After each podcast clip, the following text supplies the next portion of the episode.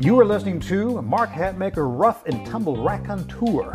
This is a grab bag of old school Western martial arts, resurrected indigenous ways, and empirical musings tinged with a heavy dose of respect, admiration, let's call it hero worship, for these hosses of yore.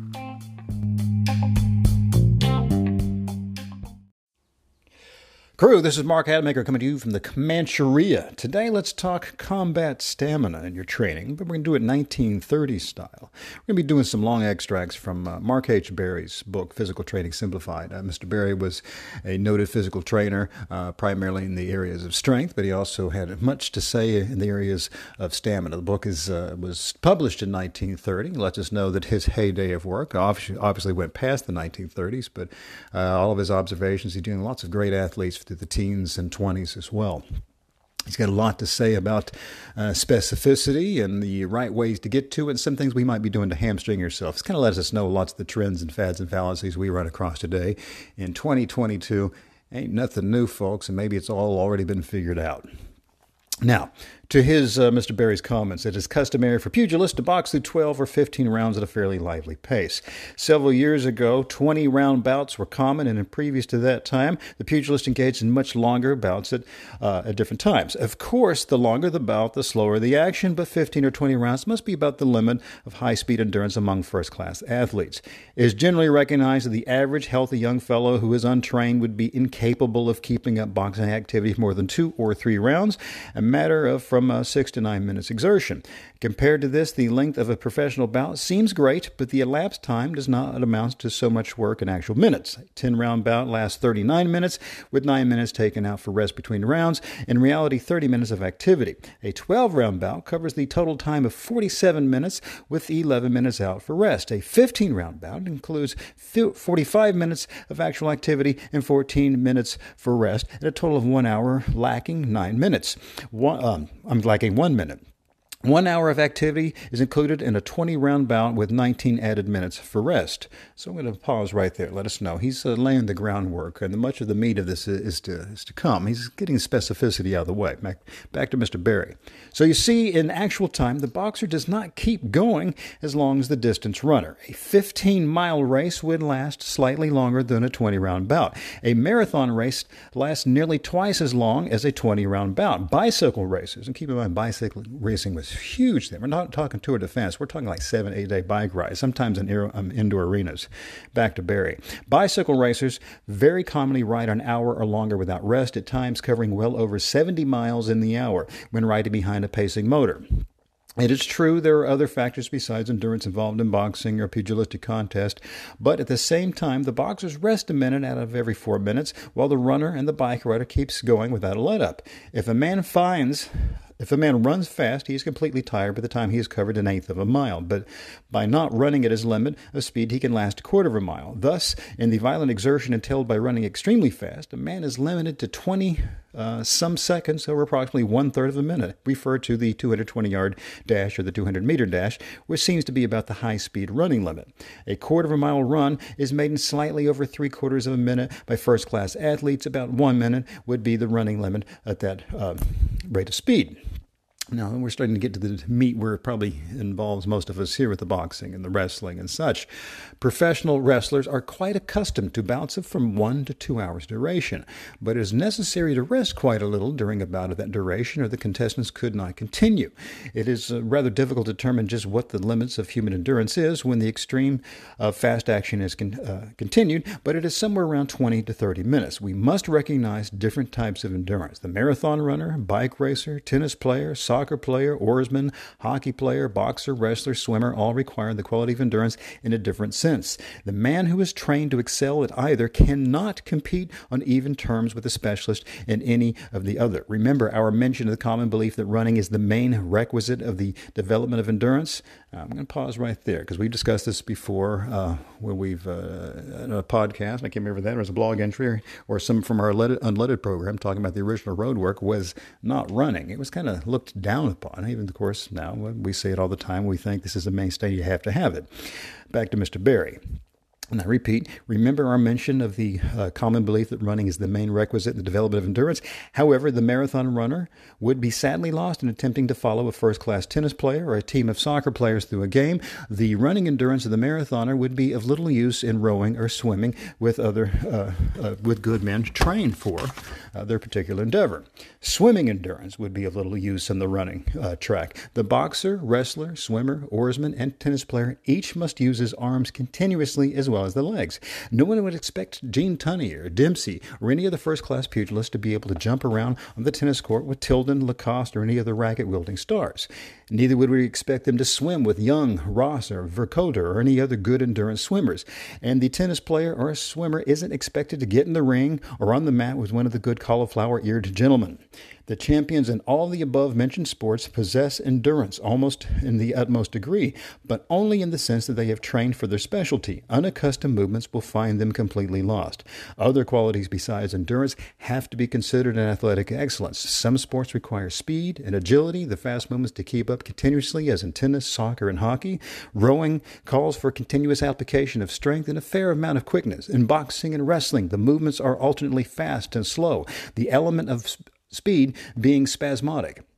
In swimming and bike riding, the element of speed in distance races is applied in a steady drive. It is also possible for the strong man to display the quality of endurance in connection with feats of strength as when competing in lifting contest or giving a public exhibition where he must step from one high class feat of strength to another. You wouldn't let anyone tell you that the champion pugilists or wrestlers aren't enduring simply because they aren't they are untrained to enter a marathon race with a chance uh, of winning.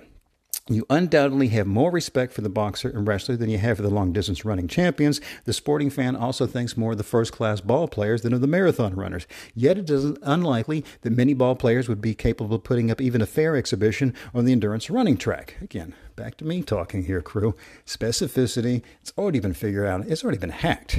Back to Mr. Berry. The average long distance runner would be a poor physical specimen for the ring, mat, or a diamond among classy performers. So you see, the, the world really doesn't regard endurance with the same degree of importance as some people are inclined to attach to it. That is, endurance in the running sense. Endurance in another way is a different matter. We all admire the man who has plenty of sand and won't give up easily.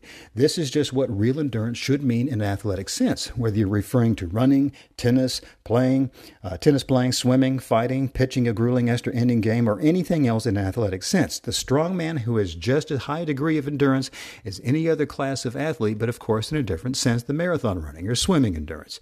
Just as the same as the tennis player and boxer, each has his special type of endurance. In order to excel in his specialty, an athlete must devote his time to that one thing and not to foolishly attempt to outplay another man at his pet game. Even the barbell exercising enthusiast displays a high degree of endurance in taking a thorough advanced workout. The average athlete couldn't follow a fairly good barbell man through a workout of an hour.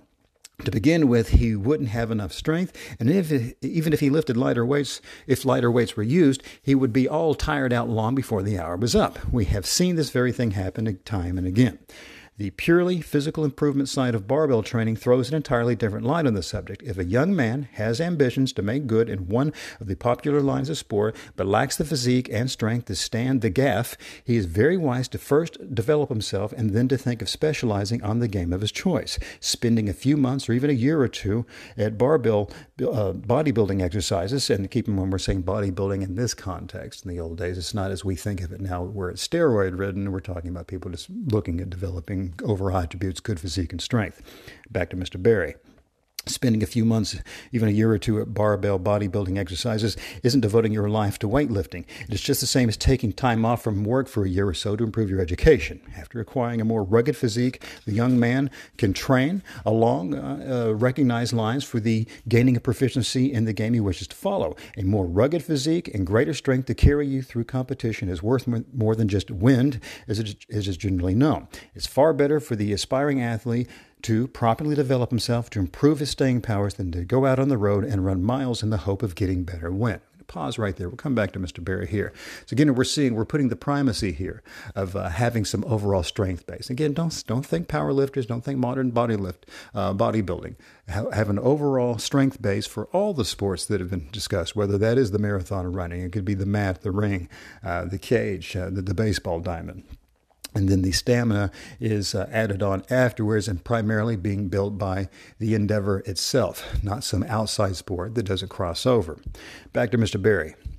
Distance running ability doesn't mean a thing in the majority of sports and games, nor for that matter in the ordinary cares of life and the maintenance of health. Don't misunderstand us. We have seen the majority of great distance men, but we have long been an enthusiast and we've long been enthusiastic marathon fans. But when we realize the exaggerated importance attached to distance running ability, the physique developed by such runners is hardly the type to inspire and instill a desire for physical improvement in the minds of our young men. Experts don't advise uh, road work to improve swimming ability, nor have we ever heard of a tennis player's running miles to become better to be able to get around on the court. Boxers do a certain amount of road work to improve the staying power of their legs, but you could easily count up hundreds of promising young boxers who have been uh, burnt up, hundreds of uh, who have burnt themselves up and left their fighting ability back on the road somewhere, as the expression is sometimes made.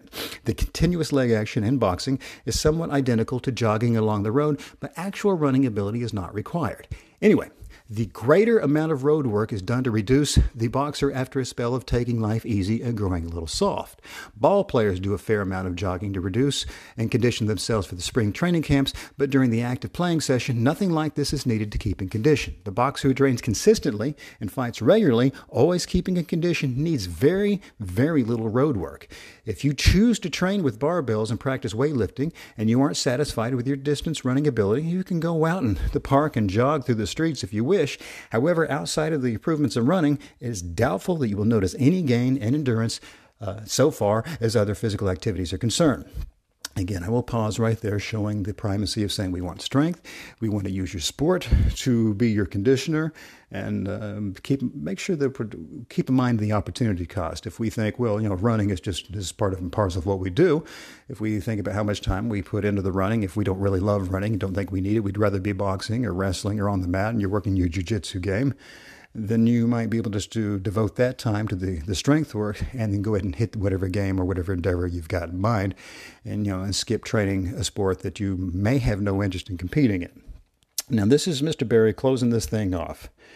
Quote, I am positive it won't make you any more enduring, enduring or capable of performing tiring feats of strength. Personally, I've done a great deal of running and walking, especially during my teens, and while never any wonder, it, I was never any wonder at distance running, I've always been pretty fair at walking. One thing I have noticed about walking fairly fast through the city streets is that a rest of a day or two from walking around would give me extra reserve and make it possible to walk with greater ease. My legs were always more capable of both lifting and swimming when doing very little walking. As to running in connection with swimming and lifting practice, I have often experimented, and personally, my efficiency would would be greatly lessened. Some athletes, uh, such athletes as tennis players and swimmers, will sometimes note a lack of pep if running is attempted as a means of conditioning. Unquote. No, I will refer again. I'll put into the, uh, the, the the program notes here the link to the original road work. We're hearing uh, much ado is made about not running, but using walking and or the sport only to uh, uh, keep you, your wind up. Now, it doesn't mean walking is what's going to provide for you. You're saying your sport and your strength work is where you're going to get the primary work in. Adding on the running or some other red line threshold activity will likely eat into your strength gains and also eat into your recovery times. Again, so much of what we now th- take as new science was figured out forever ago. Again, Mr. Berry's writing in 1930 from observations that were already well known at that time.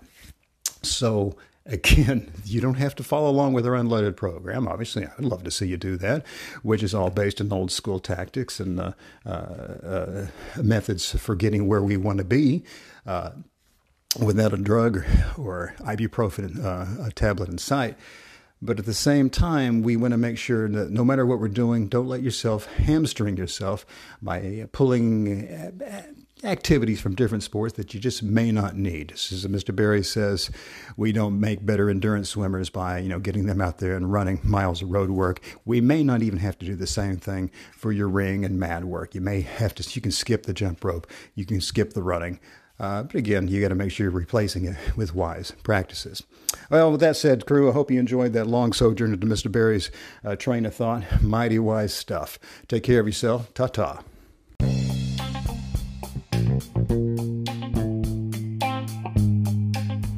Well, if you dig what we just discussed today, uh, I'd like to invite you to like and subscribe to the podcast. Hell, support it if you want. I'm not your dad. Do what you want. And if you're a glutton for punishment, uh, just visit our website, extremeselfprotection.com. You'll find links to the blog, all of our products, and hundreds and hundreds and hundreds of more pages of like musics.